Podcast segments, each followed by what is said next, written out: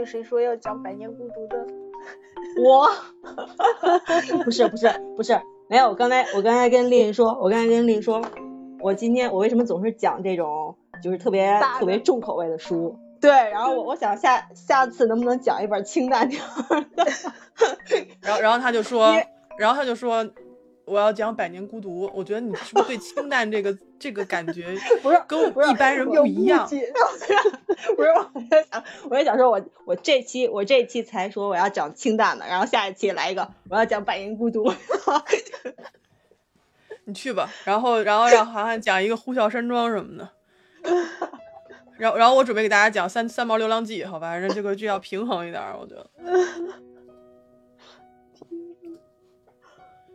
我很佩服你们啊！我很佩服你们，那个就是读了这马尔克斯的书啊！我希望下一次我们能有机会来聊一聊《百年孤独》啊！但是我希望这个 在我在我有生之年，我没有机会来来在直播间来聊这本书啊！真的，真的，因为你因为你你不太可能跟大家说就是谁是谁，因为好像说名儿都一样嘛，对不对？然后你你你给他编号，然后说的说的可能比我上上个月讲《白夜行》还乱。那真的很开心啊，真的是太开心了，简直是所有直播间的人都在猜，哇塞，他讲的是哪辈子的事儿？我们开个场，然后就，我先问一下，你俩青蛇看过电影吗？我看过，看过。你俩青蛇看过书吗？没有。Good。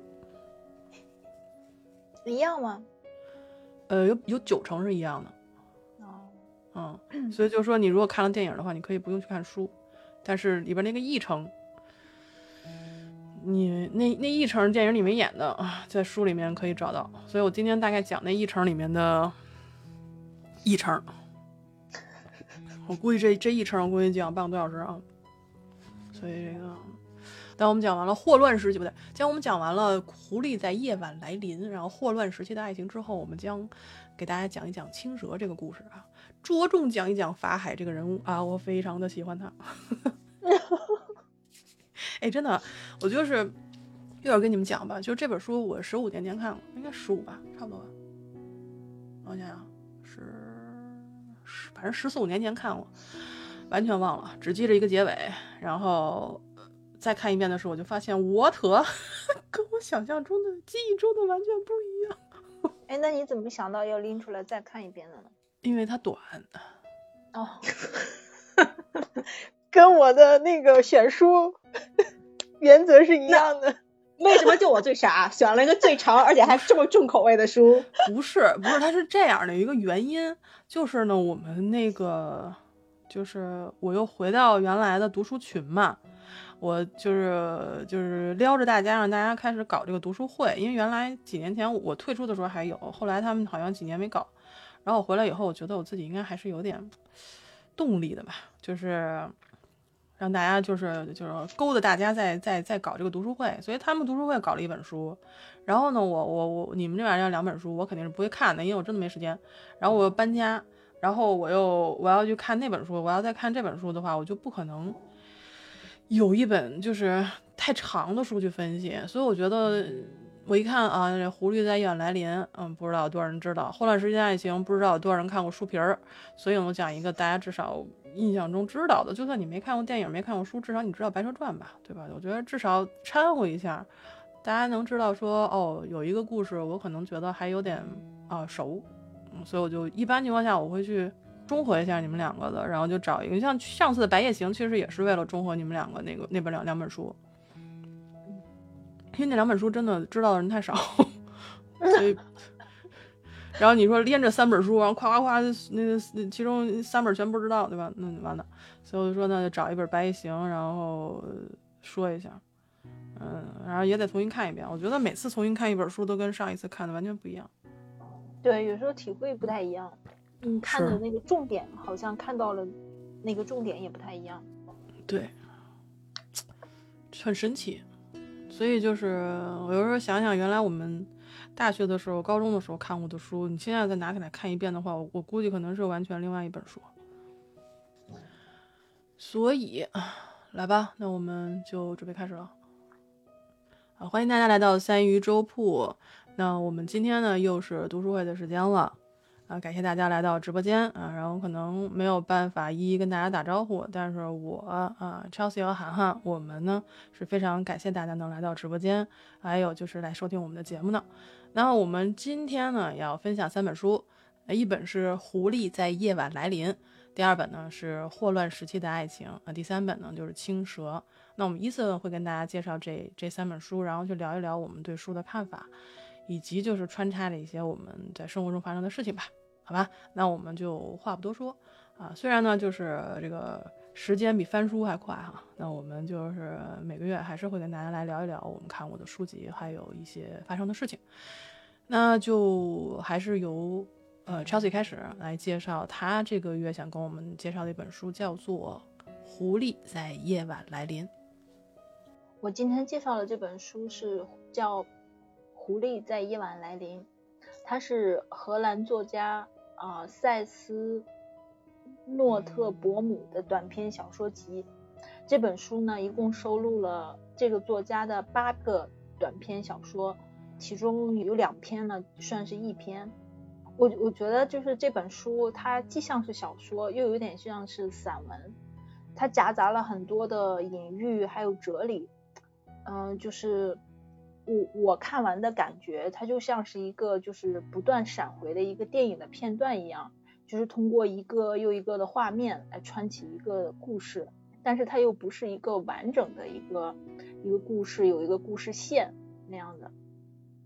今天呢，我要分享的呢是其中的两篇啊，名字呢就是是叫宝拉宝拉一和宝拉二这两个故事呢，其实算是一个故事，是从。男人和女人的角度去讲的这本短篇小说集的书的书名《狐狸在夜晚来临》也是出自这个故事，后面我会讲到。第一篇宝拉一呢，其实故事是用第一人称，是这个这个男人他对着一张照片，就是宝拉的照片，像在跟宝拉对话一样的口吻在讲述，但是是这个时候其实宝拉已经已经去世了，所以他就是。相当于是在对着宝拉的照片，对着他的鬼魂在讲一些一些话。开头呢，他就提到了啊一些他们过去的朋友的人名，啊，他就像在跟宝拉讲，就是这些人的近况，有的人得了学呃获得了学位啊，有的人走了，有的人 去了别个国家什么的。然后这个人说啊就对宝拉的照片说，宝拉，我就在这儿想着你。想你，我最拿手，一直都拿手。这个男人呢，他住在一栋现代大楼的顶层公寓里，生活呢安静而平淡，家里也是空荡洁白，所有的墙都是白的，家里只有一把椅子。他记得宝拉曾经上过时尚杂志的封面，然后后面又是一大段对宝拉的，就是的大段回忆。我我念一下这一段，他说。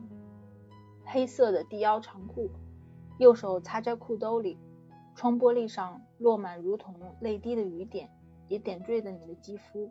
你的面孔从阴暗中隐现，双唇微起，紧盯外面。我不能看太久，那就是你在死者之国中，可你马上就要开口说话，我现在就能听见那声音，直到我们死去时也不会忘记。一丝粗糙沙哑。那时，烟熏酒烧的嗓子发出的声音，是你说话前的序曲。然后你大展身手，显出你那无人能敌的诡计。然后后面就是呃回忆宝拉在牌桌上的一些场景。在后面他有提到，就是对宝拉的那个收入和他的职业的感受。他说你是如何过日子的，我从来没搞清楚过。你好像去做过模特啊。但是也时有时无，可你从来也没有钱包空空。其实这些，呃，就是这些描述跟下一篇的宝拉二，就是从宝拉的角度去讲的，其实都是有呼应的。就是从这些细节，其实就是可以看出来，就是他们互相的感情和对互相的了解，我觉得是这样。然后啊，接下来这一段呢，就是后面就是讲述了。他们玩的那些伙伴后来的近况啊，有的人成了医生，有的人成了法官，有的人去世，有人退退学。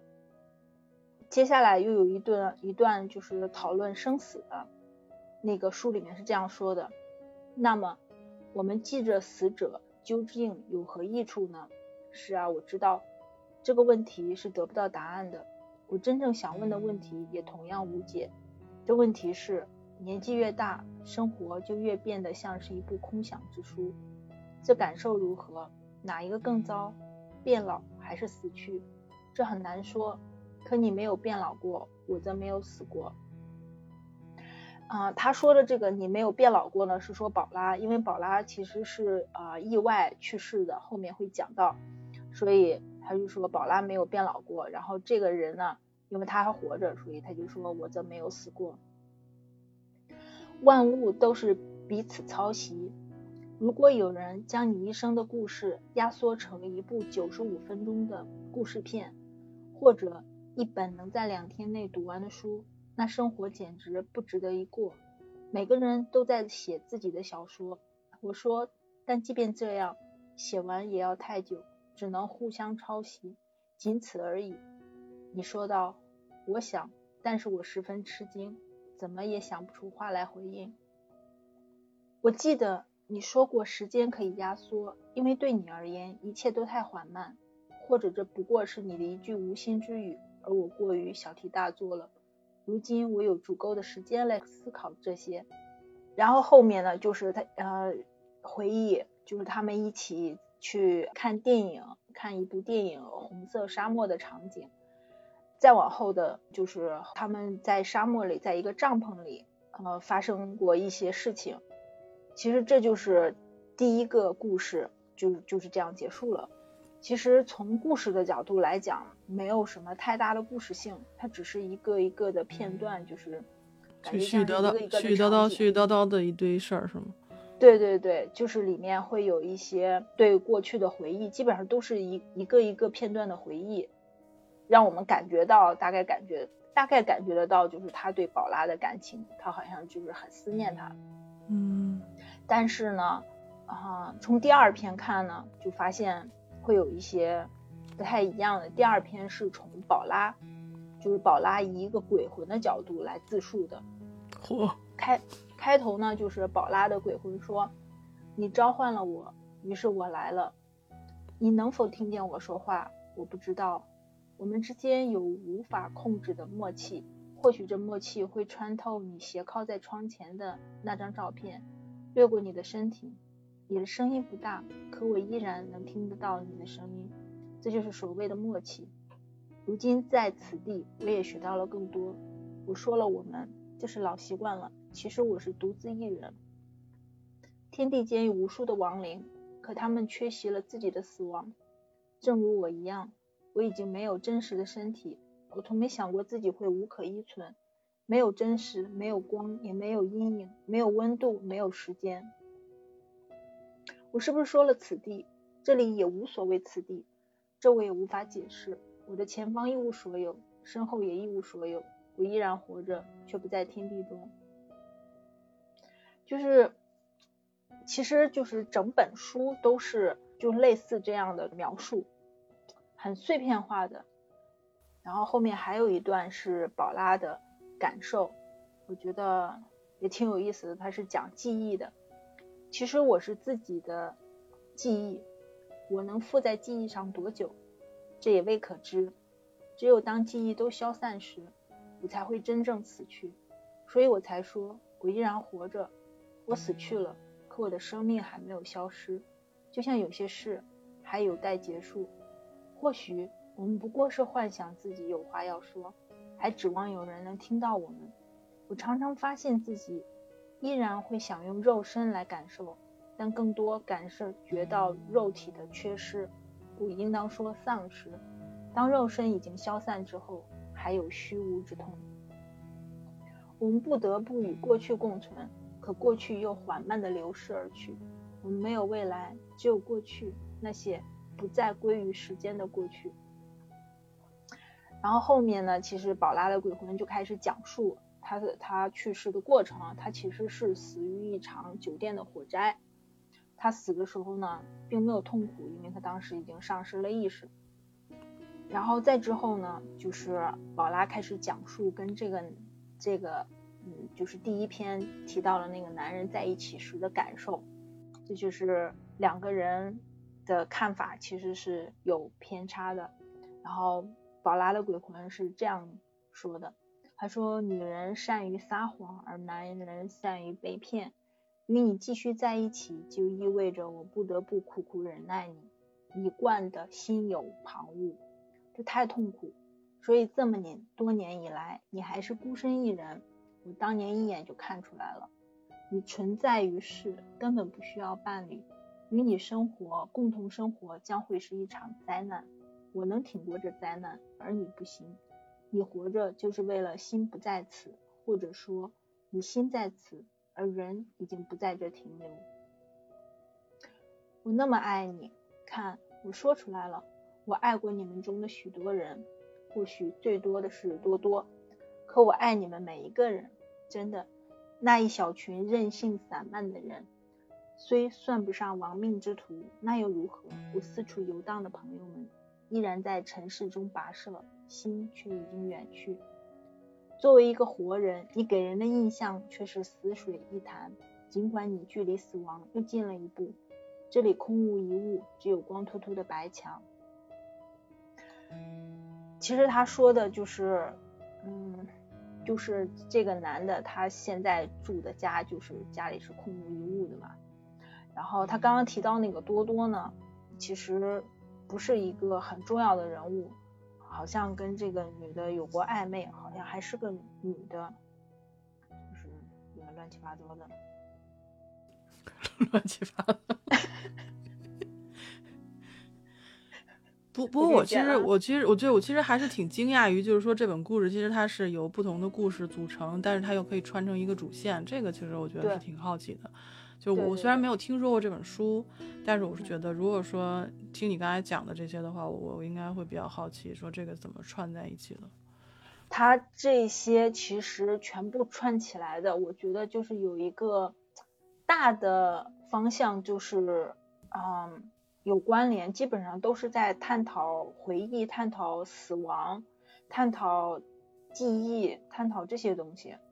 就是它几乎每一篇、好几篇都是呃在年老的时候去回忆年轻时候的事儿，有的只是一张照片，他回忆，甚至都不是说跟他有什么，就是就是他生命中特别特别重要人，可能也是蛮重要的人，但是就不是说嗯。在他的生命中占一个很大比重的那么一个人，就是很多都是一些回忆，嗯，然后我再念最后一段吧，就是点提到这个这个名字“狐狸在夜晚来临”。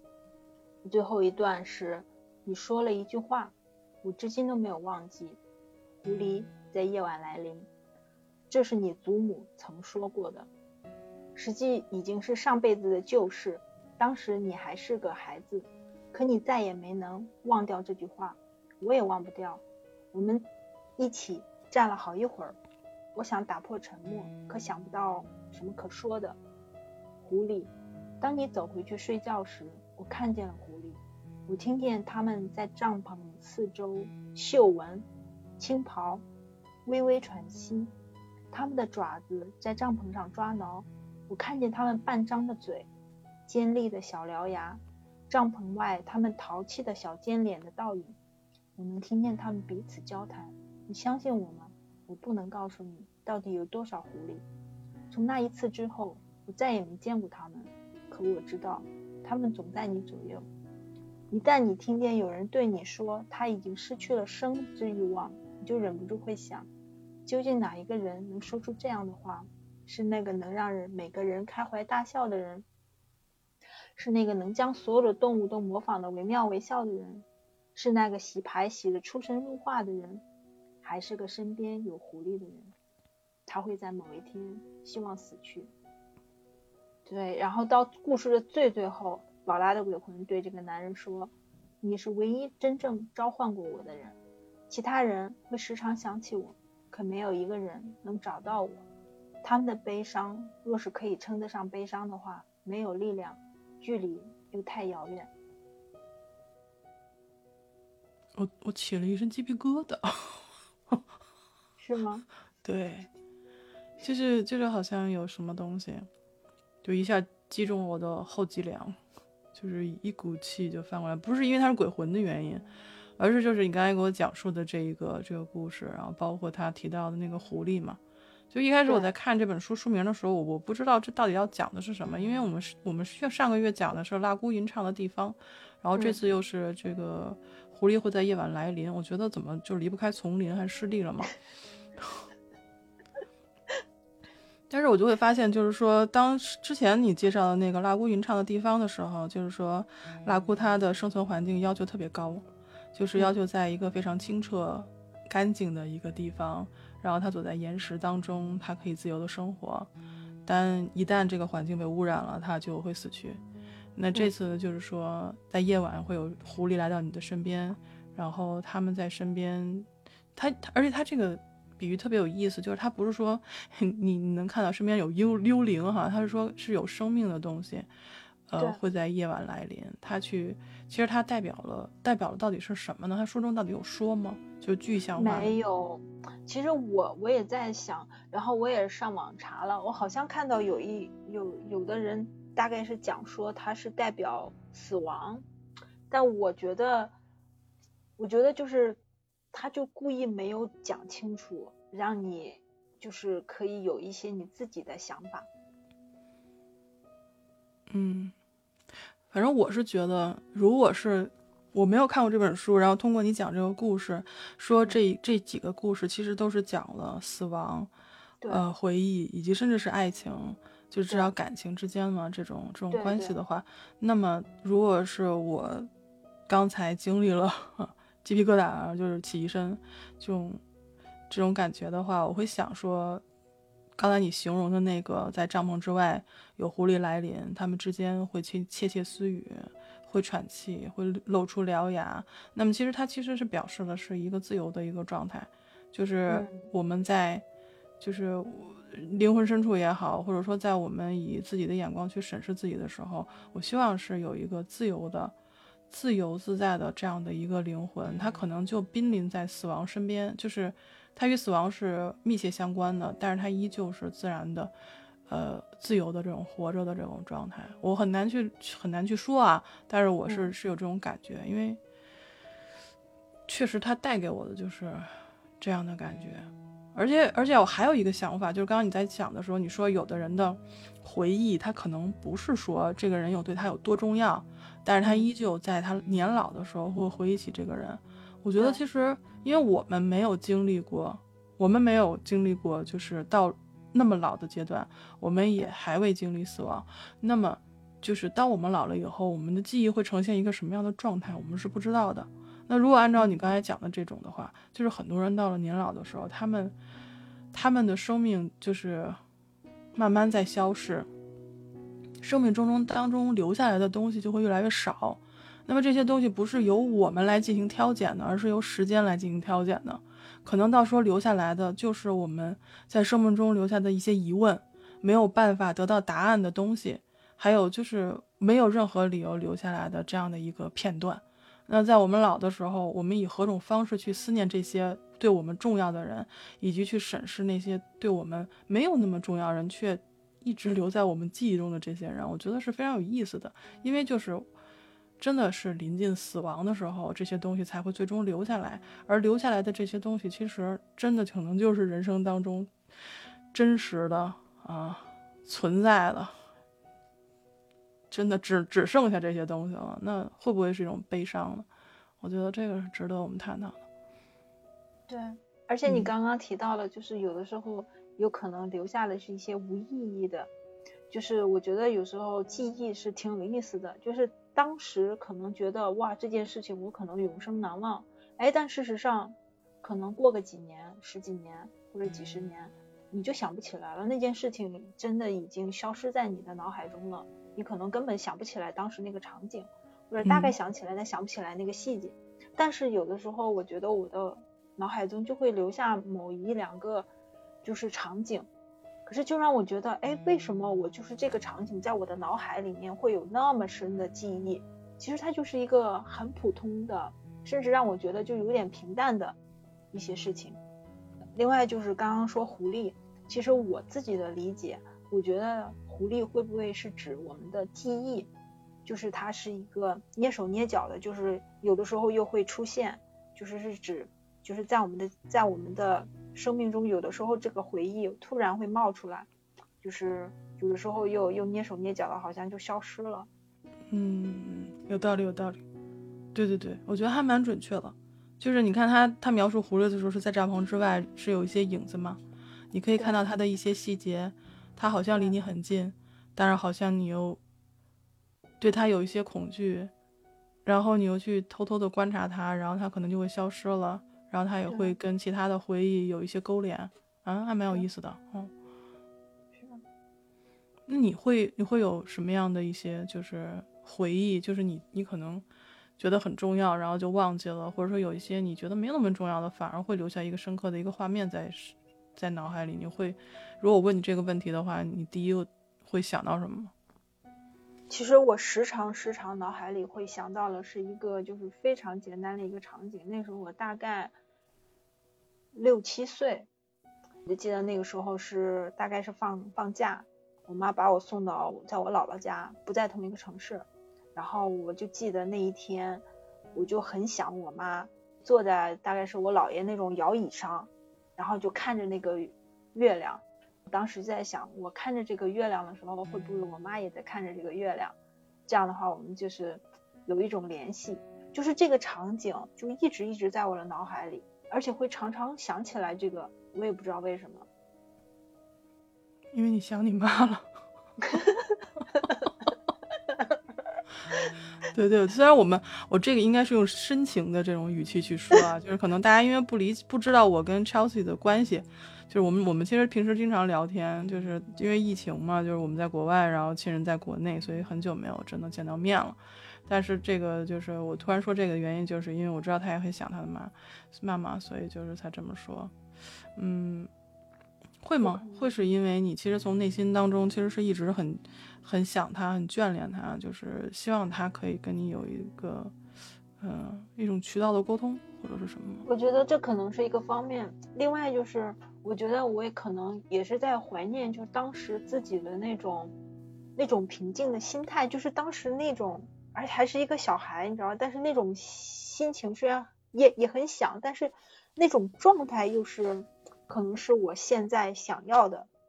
就那种非常平静，就躺在那儿看着天，你知道那种感觉就特别惬意，嗯，然后就在姥姥家无忧无虑的那种感觉，我觉得也可能是我内心深处就是对那种状态的一种渴望，真美好。然后你这勾起了我另外一段回忆，嗯，也是跟我妈有关系。那时候我是大概上。幼儿园吧，还是一年级、二年级？哦，不不不的，已经大了，大概是一年级、二年级那会儿吧。然后我妈有一次出差去北戴河，然后我爸带我，我不知道是因为我太想我妈，还是太不待见我爸哈，就是就是，我就跟我爸说，我一定要去见我妈。然后我爸就没辙了，怎么劝也劝不好。然后就说这个你妈很快就回来了，因为她出差嘛，最多也就一星期就回来了。然后我不行，我就要去见我妈，我死活就要去。然后搞得我爸就到处去找那个火车票。然后，然后大早上起来的，带着我，然后就奔北戴河去了。我印象特别深的是一件，就是我特别想见他，就是那种急切的思念的那种心情。那个时候肯定不知道这么多词儿，但是我只知道。我看着火车，那时候还绿皮火车。我看着火车，然后这样走的时候，我总觉得，我总觉得，我把头顶在玻璃上的时候，看着那个下面的那个铁轨，好像会走得快一点。所以我就一直用头顶着那个玻璃，一直用头顶着玻璃。我我这个镜头真的，当你说你在就是看月亮。然后想着跟妈妈的这个的时候，我就我就突然想到这个镜头，我就一直想着我的，我用一直用头顶着那个玻璃，我看到下面那个铁轨的那个咯噔咯噔噔噔的那一道，我觉得会快了很多。然后我就觉得哦，哦，原来这个这个记忆还在，对，这种思念还在。对，你你的这种感受我深有体会。嗯，我小的时候，我妈好像去外地去上学，大概走了一年还是两年。然后因为她走的时间长嘛，然后过一段时间，大概我妈可能几个礼拜会回来看我一次。那时候我我可能大概三三岁两三岁三四岁，其实我的印象已经不是那么深了。有有一些事情都是大人就是爸妈跟我讲的。然后跟你说一件很好玩的事儿。然后我小的时候就觉得我妈特别漂亮，你知道吗？然后那个，然后我又是很想我妈。然后所以那个时候我妈我爸是骑那种啊那种大的自行车，你知道吧？然后我就坐在那个横梁上，然后然后有的时候走在路上，如果看到一个一个很漂亮的女生啊，我就必须得让我爸骑车快速的追上去，然后我要回头看一眼，确定不是我妈才行，否则的话就不行，就要闹人，就必须得给我追上，我看一眼我才死心。真好。哎，但是你说，当我们老了，因为我们现在就是还没有很老，我们可能已经忘却了很多事情。那当我们到了七八十岁的时候，你觉得会是什么样的记忆存留下来呢？你希望吗？你希望哪些记忆可以存留下来吗？美好的，就是快乐的、开心的，嗯，还有就是温暖的。那我能给你泼冷水吗？嗯，好吧，你泼吧。对，作为作为三一周物的掌柜哈，我这个别的管不了，冷水管够哈。就是你没有觉得说在生命当中，其实痛苦的记忆它所存留的时间会更长一些，快乐的记忆总是短暂的啊，痛苦的记忆是永久的，会吗？是，是有一点儿。你像我，其实回忆这这几这几个场景，基本上都是那种。求而不得，你发现了吗？嗯，是，所以你知道为什么吗？嗯，歪理邪说时间啊，就是我觉得就是说，当我们保有这些痛苦的记忆的时候，它会帮助我们在经历下一次痛苦的时候没有那么痛苦。嗯，其实对我们的一种怎么说？对，但是人很神奇。就是你比如说，我们经常会有一句话叫做“呃，好了伤疤忘了疼”，跟我们刚才所说的那些痛苦的记忆是不一样的一个一个一个一个逻辑吧？好像是说身体上的一些记忆。就是当我们知道疼的时候，我们可能在下一次知道的就是经历的时候，我们会躲避这个疼痛。就像我们在记忆中经常会保留一些，比如像。像我，比如说啊，失恋的痛苦啊，这个这个有人逝去的痛苦，然后还有就是求而不得的那种煎熬，啊，我们都会记得。所以在在第二次失恋的时候，在第二次求而不得的时候，在第二次可能面对死亡的时候，我们的机制会启动，会告诉我们说，你曾经经历过第一次这样的痛苦，那第二次的时候你就没有那么痛苦。所以你一定可以熬过去。还有一种，还有一种痛苦，我们会把它忘掉，是因为如果我们忘掉了，我们才能有可能勇敢的向前。比如说我们摔倒了，我们膝盖疼，摔破了，结痂了，好了，我们不记得那个疼痛，我们可能只有那个伤疤在腿上，但是我们依旧会去奔跑，我们不会因为一次摔倒就不会再去奔跑。所以你看，我们对于处理痛苦的。是不一样的，有不同的手续，不同的方式。一种就是让我们继续前行，一种就是保护我们不会再被那么大的那种伤痛所打击到。所以，我们的身体也好，我们的记忆也好，其实都是想让我们更好的活下去。所以，我就觉得说，在我们生命的前夕的那几年。我真的是希望说，无论是不好的还是好的，多留一点是一点，让我们至少能有追忆的空间，让我们知道我们这个人生当中经历过什么。所以我就觉得我们录这个专辑其实蛮好的，就是你无论只要我们这个这个平台在哈，那我们祝喜马爸爸 这个长命百岁哈，就是只要那个平台在，然后我们我们分享的故事就在，然后我们遇到的朋友在下面的留言就会在，所以就是在我们过了一些年头之后，我们再回来看的时候，我们会可能已经忘记了，但是我们的声音被记录下来，我们当时讨论的事情，我们的情绪被记录下来了，我觉得这个就是非常值得的。所以也就希望吧，希望我们这些记忆能够成为我们夜晚来临时来到我们身边的狐狸。无论这些记忆可能有着我们对于情感的伤痛，对于这种什么分离、不解啊，什么还有什么背叛，还有嗯，还有什么，就这些我们弄不清楚的东西，都会来找我们。我们一次一次的面面临这些问题，去寻找答案，也许就没有答案。所以我不知道这个这本书里面他有没有给出任何一个记忆的答案？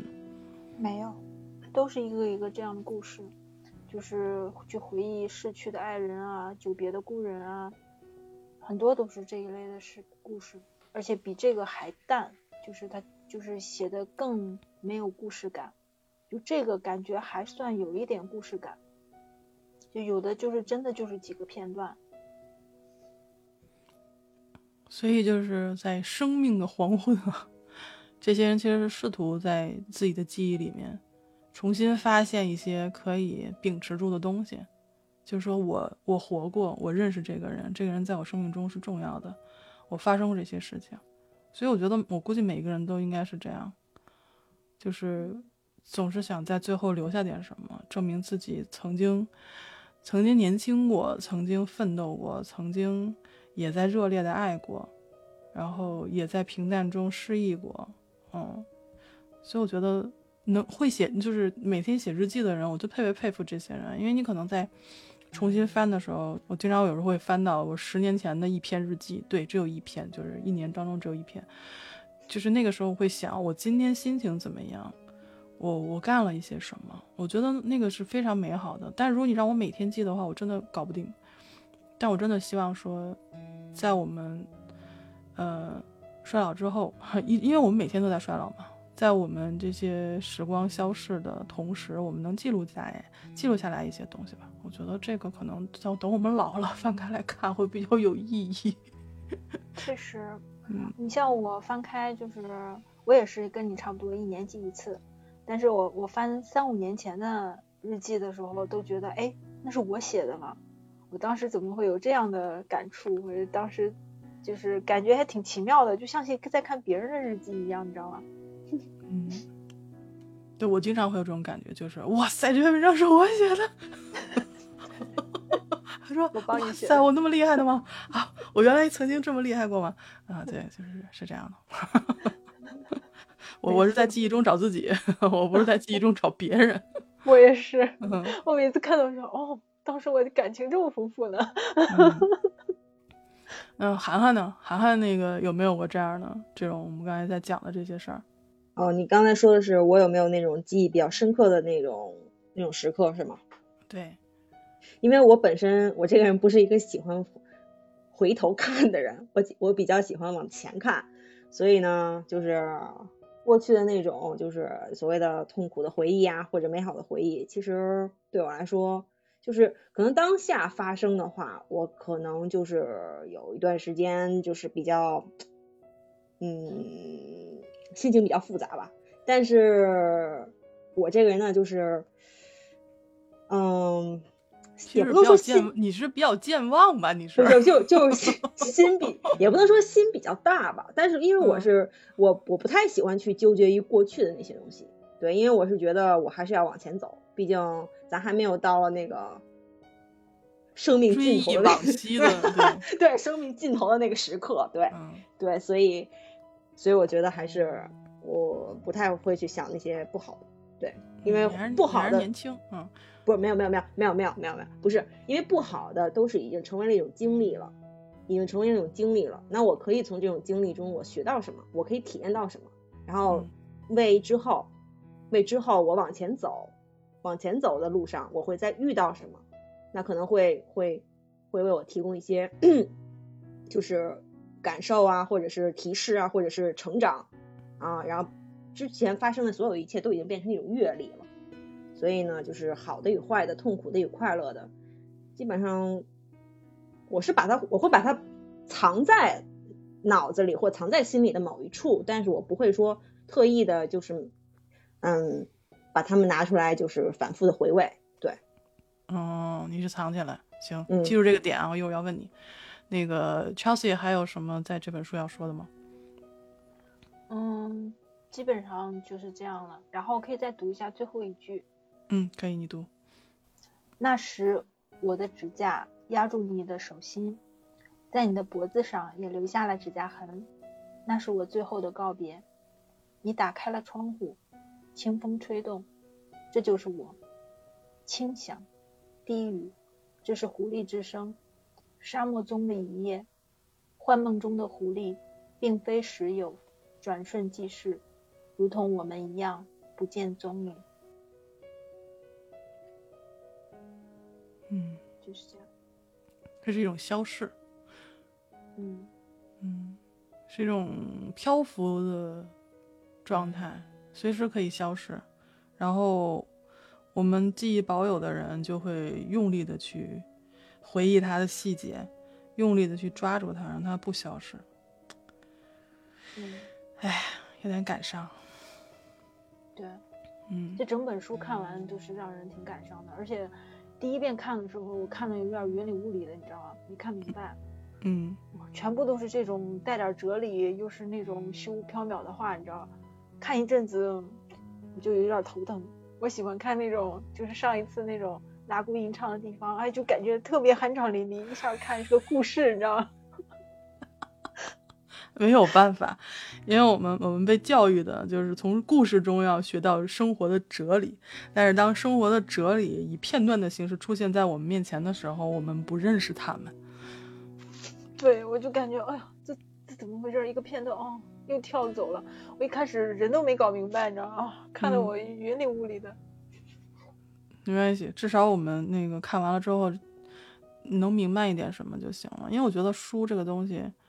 不是说有一种方式说把把一本书越看越厚，然后越看越薄嘛？甭管是先看厚还是后后看薄的这种一个顺序，但总之一本好的作品，它一定是值得我们反复去看的，而且我们在不同时期去看也会有不同的想法吧。